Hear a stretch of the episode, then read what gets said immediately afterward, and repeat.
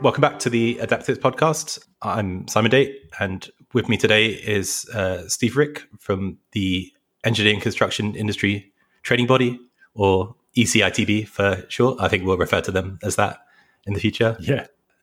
Hey, Steve, good to have you on. Thanks, Simon. Good to be here. Um, can you tell me a bit about your job at the ECITB, like what you do and what your, your team does? Yeah. So, um, uh, my my job title is senior service designer, um, which does what it says on the tin. Really, um, you know, starts looks at designing new services for the ECITB, uh, but also really focuses on things like UX and UI uh, a lot inside learning technologies. Um, my department is very focused on learning technologies. Uh, I've been involved in education for for a very long time. Uh, it's coming up to it must be coming up to nearly 20 years now if not a little bit. Yeah, it will be 20 years next year. Um, and I've always been involved in ed tech uh, one way or another, um, but really focus on ed tech over the last 10, 12 years. Um, so, yeah, but my team looks after what is learning technologies for the ECITB. Great. And I guess could you tell people a bit about the ECITB? The ECITB is the Engineering Construction Industry Engineering Construction Industry Training Board. Um, it's a, it's a long name. It is a long. Yeah, I was going to say even you are struggling to yeah. say. Every time I get to the word, uh, what I always go the I. I'm sure it's industry. I know it's industry, um, but the Industry Construction Industry Train Engineering Construction Industry Training Board uh, is um, an at arm's length body of the Department for Education. Yep. And what we do is we we are a training board that helps look after the engineering construction sector. And a lot of people think when they think of engineering construction, the first thing that they think about is, you know, high rise buildings going up and things like that. Actually, the engineering construction sector that we look after is all around energy um, and uh, utilities management. So things uh, we look after the nuclear sector, for example, the renewables, most of the renewable sector, uh, the oil and gas sector, um, water treatment, some pharmaceuticals, some food manufacturing, that type of thing. Uh, as a training board, we help ensure that the people of those in those workforces stay trained and up to date, um, and we look after qualifications and things like that on their behalf. Um, but we also become this uh, this influencing body with them um, getting them to talk and to also future protect the industry. So things like the energy crisis that's going on now, um, we're heavily involved with our organisations to understand what training and development needs are, are, needed to ensure that we can overcome the energy crisis in futures. Yeah, great, excellent. Um, but your your clients, you aren't creating learning for your employees per se. You're creating them for your no customers. No, we're, we're creating them for the whole sector. Yeah. Yeah. So um, we our we we make some things for our internal workforce, but a lot of this is is focused on everybody inside engineering construction. Um, of which the numbers seem to go up and down every year, but you know, it's around seventy to eighty thousand people. Is is that wow. what we're creating? We're creating content for. So there's a, a massive audience of people, and um, huge audience with in all different jobs you know so um, people working in offices to people working on oil rigs or working inside nuclear settings. It's it's it's a vast amount of people in different job roles. Yeah. Yeah. And i mean the reason why i wanted to invite you on today was to talk about xapi which is a technology that i know you use. And yeah. obviously with that amount of learners that scale of learners i know that obviously you have a huge amount of data. Lots of people who are reluctant to use XAPI are these smaller organizations that might only have a few hundred or a few thousand learners that they can uh, collect data from. But obviously, yeah. you have this massive collection of people. Um, can you tell me about like how you deploy XAPI? Like um, I use Adapt, so obviously you have the Adapt plugin which you add your yeah. courses and you connect it in. But then I think you use a Learning Locker LRS, I believe, or Learning Record Store. Yeah, that's right. Yeah, we do. Um, so we're in a transition into XAPI. Um, so everything that we create is built on XAPI, but we also use a lot of content from other providers. Um, so we we've got uh, access into the Open Sesame catalog, for example, um, which for any of your listeners, um, you may use Open Sesame. You may they're like Go One, so they they're almost a yeah. content library where you can pull down. And don't get me wrong, they're all SCORM. Every single one of those courses is SCORM that we put onto okay. our learner experience platform. Hmm. But the things that we create, we want to have more insight, more data behind it. Um, so we, have adopted the standard of going on X API. SCORM eventually will go.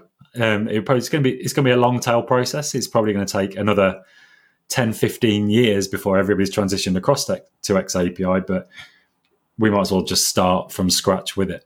Um, and yeah, it's attached to to Learning Locker, which is our learner record store. Um, but it just helps us really understand actually the flow of what we're creating and if there are any pinch points. And that's you know, I part of my job role is to understand the data behind everything to make the right assumptions out of the data sets. It's not just to create something and hope that it lands. And that's the point of my job role in service design is, is continually adapting and changing things to make sure that it comes to the outcome that we're expecting. Um, so XAPI is the right thing. Uh, when when you look at SCORM, if you're just going to wrap it up and then kick it out and then see X amount of people have failed, you don't know where they're failing at throughout that process. X API helps us understand where they're failing through that process. So then we can start to change things so people don't fail. Or if we're seeing that everybody's completing, we're going, well, something's going wrong there as well. So you need to have that nice, uh, that nice area of where there's the right amount of people getting to the end outcome. Okay. So for you, XAPI is mostly about learning design and instructional design, making sure that the content is correct and applicable and difficult enough subject matter. We use it for that, but we also use it in understanding where people um, we can start to create more content that where people are hovering around for longer. So we can start to go, oh, do you want somebody took X amount of time on that page or on that piece of resource or on that video? Therefore, there's a real key interest in that. If X amount of people are doing that, therefore, should we start looking at building resource in that area too? Yeah. So it really starts to inform our development roadmap and our product roadmaps on what we might create thereafter as well. So the data that you collect from XAPI, you have you know, I if you logged into an LRS, you've seen like all the yeah. like this statement, like this person clicked yeah, this yeah. person did this. Like, yeah. can you analyze the data? Is that a good way to analyze data, or do you have to use like a, another tool after that? Like, no, so yeah, so we plug it into Power BI thereafter. Yeah. To be honest, just cool. because you want quick snapshot stuff a lot of the time, right? You you don't be going through line and line and line of code. And, and, and really, inside our learner record store at the minute, there are only certain values that are set up. Mm-hmm. So we pull all that data through and put it to Power BI and interrogate in there. Okay, cool. And I've never used Power BI myself, so I don't know what the process is. But I does it like do you have to prompt it to ask the questions, or can it like can it find interesting uh, outcomes? We're relative we're relatively new to Power BI, um, and it's not me who does it. You know, that's one one good thing about having a team is yeah. Uh, you set you set challenges to people who who love that type of thing. So uh, there's a guy in my team, Sean, who, who's actually the digital product owner uh, for the platform, and we set him the task of understanding Power BI and coming up with the dashboards for us. And he's been on a bit of a learning curve with it over the last, I'd say, six to eight weeks. Um, but the reports that he's producing now are, are phenomenal. Uh, and yeah you know, Wiz asked for some data not half an hour ago, which before you go into your learner record store, you would interrogate your dashboards that you've got set up in there, but you might have to move some things around. In Power BI, you can just put in new values and it automatically pulls them through for you. So we came up with that data set in 20 minutes today, rather than in what would have probably took, I don't know, four to five hours inside the LRS.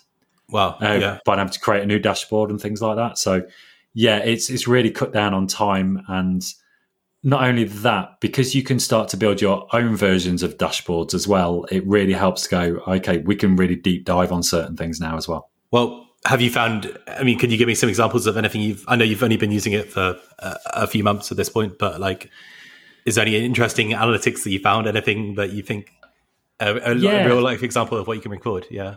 Yeah, so um, completion statuses from enrollment statuses. So you could see that in a in an LRS dashboard, right? Because you just set up those two things. But actually, when you can start to see where people are up to in percentage of completion on the enrollment status, and then how long they've not been around, you know, not logged back in for, and things like that, you can start to overload those data into uh, what is a percentage of uh, time before somebody's likely to complete a course rather than it just being somebody's enrolled and somebody has now completed. We can now predict how long a course is going to take. Okay. Because we, we all know it by guided learning hours. We all know it by, oh, you know, we've built this course and it's a two hour course to go through. But people don't learn that way. A lot of people are micro ba- based learning. And actually, if we go, oh, if people are going to learn for five, ten minutes at a time once a week, we can we can put a string together there. But quite often people will do half an hour here, then two weeks later they'll do a five minute thing, and then a week later they'll do another half an hour thing till the course is complete. And we can see then that over a three week trend is how long it's taken to complete. And if we do that over a lot of people, we can then get to a mean average of how long that course is likely to be completed in. Interesting. Yeah, I wouldn't have thought that. I, you know, I've always assumed a lot of e-learning is done on the spot, like it's mandated to be done. But if it is more like a LXP where you have more freedom to jump in and out, Yeah, and that it's really critical for me when when we came up with this strategy. I came up with this strategy three years ago now. Um, it was all based on LXP. It's all about experience. I don't. Learning management systems are brilliant and they are there for a reason, right? But it's there to mandate to do something. And actually, the whole point of a learning management system to me is to manage your learner, which quite often then falls down on that service design front end of how do you keep people engaged? So I wanted to build an LXP where people wanted to return to it and wanted to come come back to it and be able to go back to a, a, a course that they'd started and rejoin it again and all those different things. Hmm. Whereas in learning management, it's all about getting somebody to do go from point A to point B.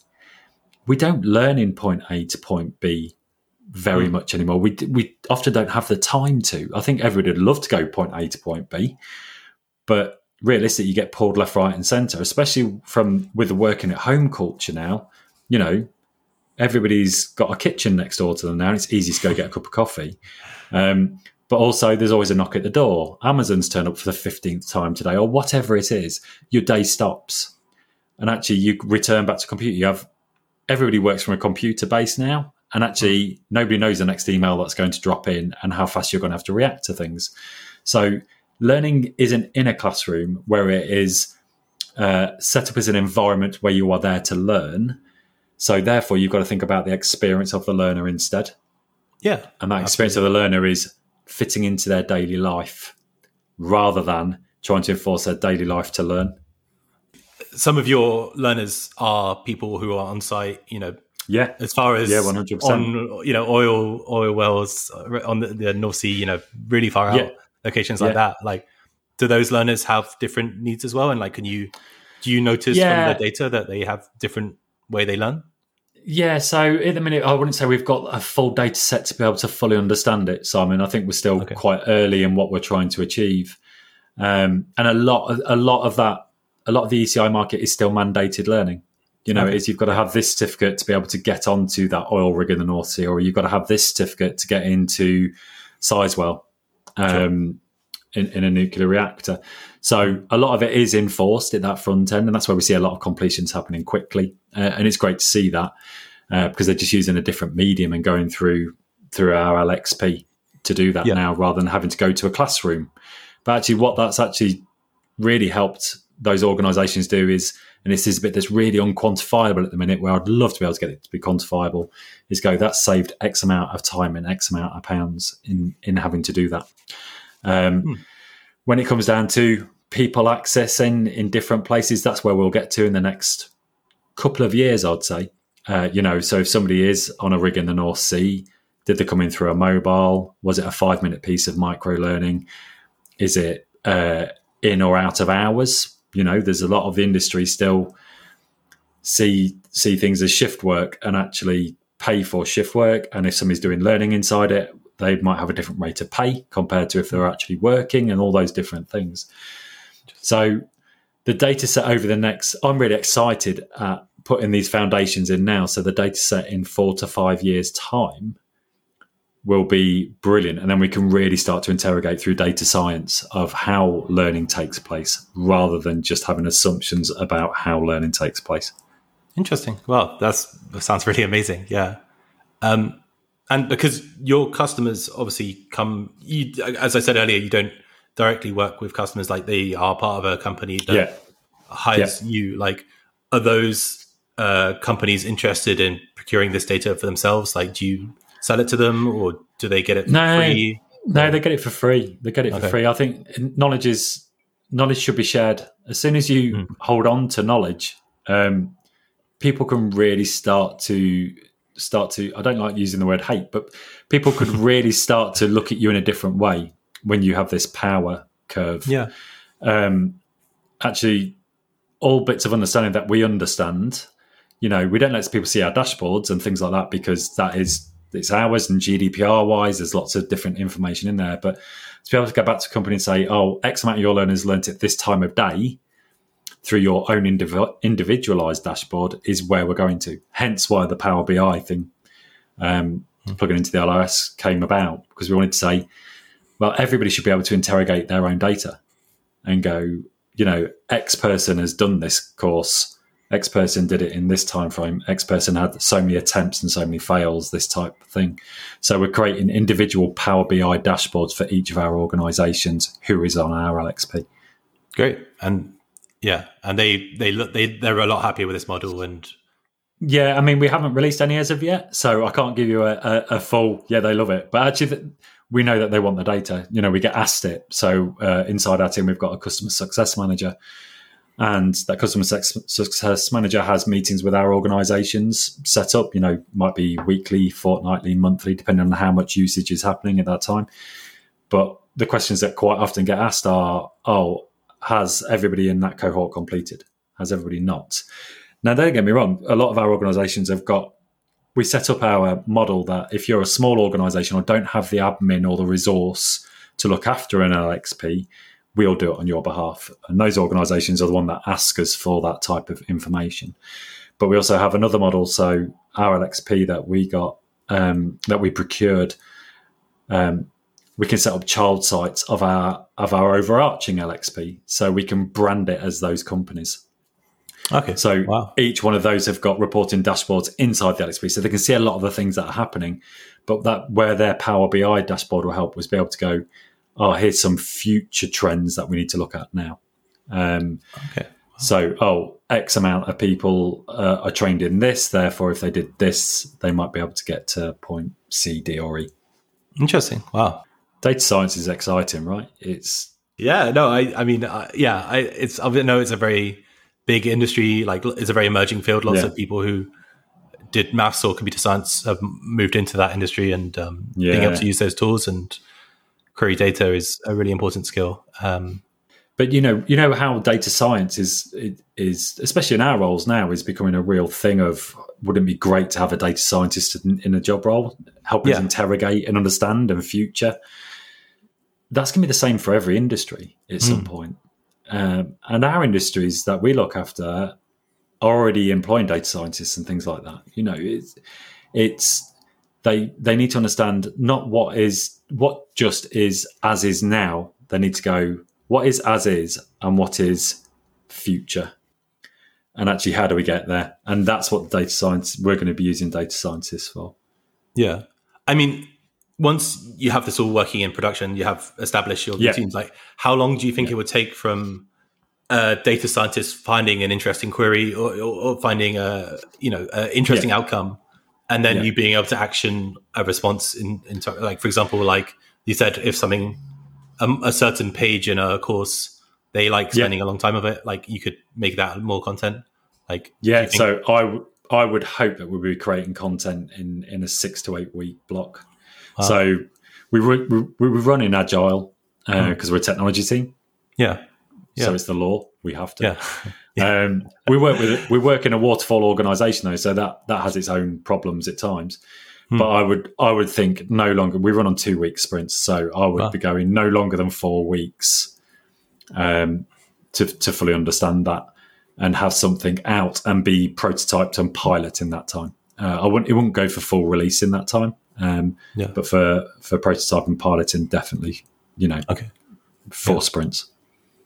Is your model flexible enough to support giving a because one of the benefits with learning record stores is that um, the ho- the ho- like the analytics hosting is separate from the the file itself, which is being deployed. Yeah. So you can yeah. have an LMS and then you can have an LRS on separate sites, but like reporting together. Like, would your model be flexible enough that if a client wanted to be able to ho- like host uh, a package on their uh, learning management system, that you could do that and then still provide the analytics or is that yeah far, far down the road? I mean, yeah, yeah, no, no, that's that's actually a very big topic of discussion at the moment. Yeah. Um, so one of the things, you know, we can we're fortunate in regards to we we released everything in January this year, realistically, to all of our employees, and mm.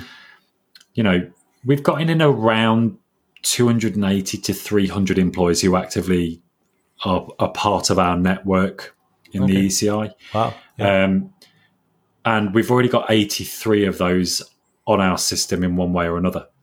Wow. So, and and that was a team of three of us. Well, actually, it was two of us until three months ago, and then a third person joined my team, uh, and then I had another person join last month. So you can see we're, we're on this real hockey stick of growth really yeah. quickly. Um, by the end of the year, we're predicting, and these are substantive figures, but we're we're we're predicting that we'll have in and around 100 organizations or more utilizing the system with over 10,000 users. And that's literally in, in a 12 month window. So we know the proposition's right. Yeah. Um, but one of the ways that I know to make technology become fully adoptable is when you get that fourth, fifth, sixth, seventh, eighth login, not the first, right? Of course. Um, and a way to get people to keep returning is to make it a central hub for people to want to go back to. So it's not just seen as a learning platform, but actually it becomes a company platform and a company piece of technology. Mm. So when we have the employer owned academies, which are the ones that are completely hmm. branded as them inside these child accounts, um, I'm I've put a notion to the ECITB board that we we allow those organizations to upload their own content inside it. But there's a lot of IP discussion to have, right? Yeah, you know, yeah, of course, yeah. So that that's where we've got to really think through the notions. There, I've got the idea of it, but actually how we get to it, there's a lot of things, a lot of hoops we've got to jump through. Um, but I hope that within the next six months or so, that we'll be allowing organisations to upload their own content into their own version inside our child site um, and at that point, we'll then be able to create dashboards in Power BI from the LRS store to show that people are doing things. Yeah. Wow. That sounds amazing. And I think um, I'm sure the customers are going to be very happy once they have the ability to see that. Yeah, um, most definitely. I mean, it's been requested from our organisations. Every, all those organisations, you know, that you say, can we can we start to put some of our content on there? You know, lots of organisations are are really good at if there if if there isn't something in the marketplace for them that suits their needs, they'll go and buy it or they'll create it themselves. And actually, we shouldn't be turning them off from being able to use that on our yeah. systems. We've we've got to be able to help enable that learning to still take place. Yeah, that, that sounds good. I mean, um, it's been a really good conversation. Is there anything else you'd like to add? Um, any kind of shout outs or anything like that? No, not at all. No, no. Um, I think it's I'd, I'd, like to give a shout out to to a to adapters and a system. To be honest, um, hmm. you know, and now we're getting the data sets through from our X API statements and SCORM statements that are coming through the LRS. We can now go, oh, there's our top five courses that are being used. We can now yeah. go and create those top five courses, but with an engineering specific uh, focus. And that's the bit that I'm really excited about over the next year in content creation. Is making stuff for our industries that actually talks to them and about their job roles and rather it just being generic content all the time. Yeah, it makes it so easy to change the content and also change the brand. I know you've rebranded some of your content when customers Yeah. have requested it, so being able Yeah. to do that as well, that flexibility. that, that whole thing of being able to create it once, and mm. if you can, if we, we, if you can get your content right, so it's not branded and you you don't write about yourselves in there because everybody tends to write about themselves at some point. being able to just then redeploy in somebody else's brand makes it feel like it's theirs, and Yeah. actually that drives more enrollments, more completions, more adoption because it's seen almost seen as company A's piece of learning rather than Yeah. it being ECITB's piece of learning. ECITB hmm. just accrediting it underneath. It's it it it makes the whole point of what I'm here for is to make sure that people enroll and learn. And actually, Yeah. the more things that we can do to make it easier for people to enroll and learn, the better. Yeah, exactly. Yeah, I think that makes sense. Great. Well, um, again, it's been really good to have you on, and I'm really excited to hear about how you get on with the E ECITB when you get this fully uh, deployed and fully rolling. And great. um, yeah, I, I'll be back soon. XAPI yeah, it'll be great to have you on in the future to hear about that. Yeah. Cheers, cheers, Steve. Thanks a lot. Talk soon. Bye. Thank you.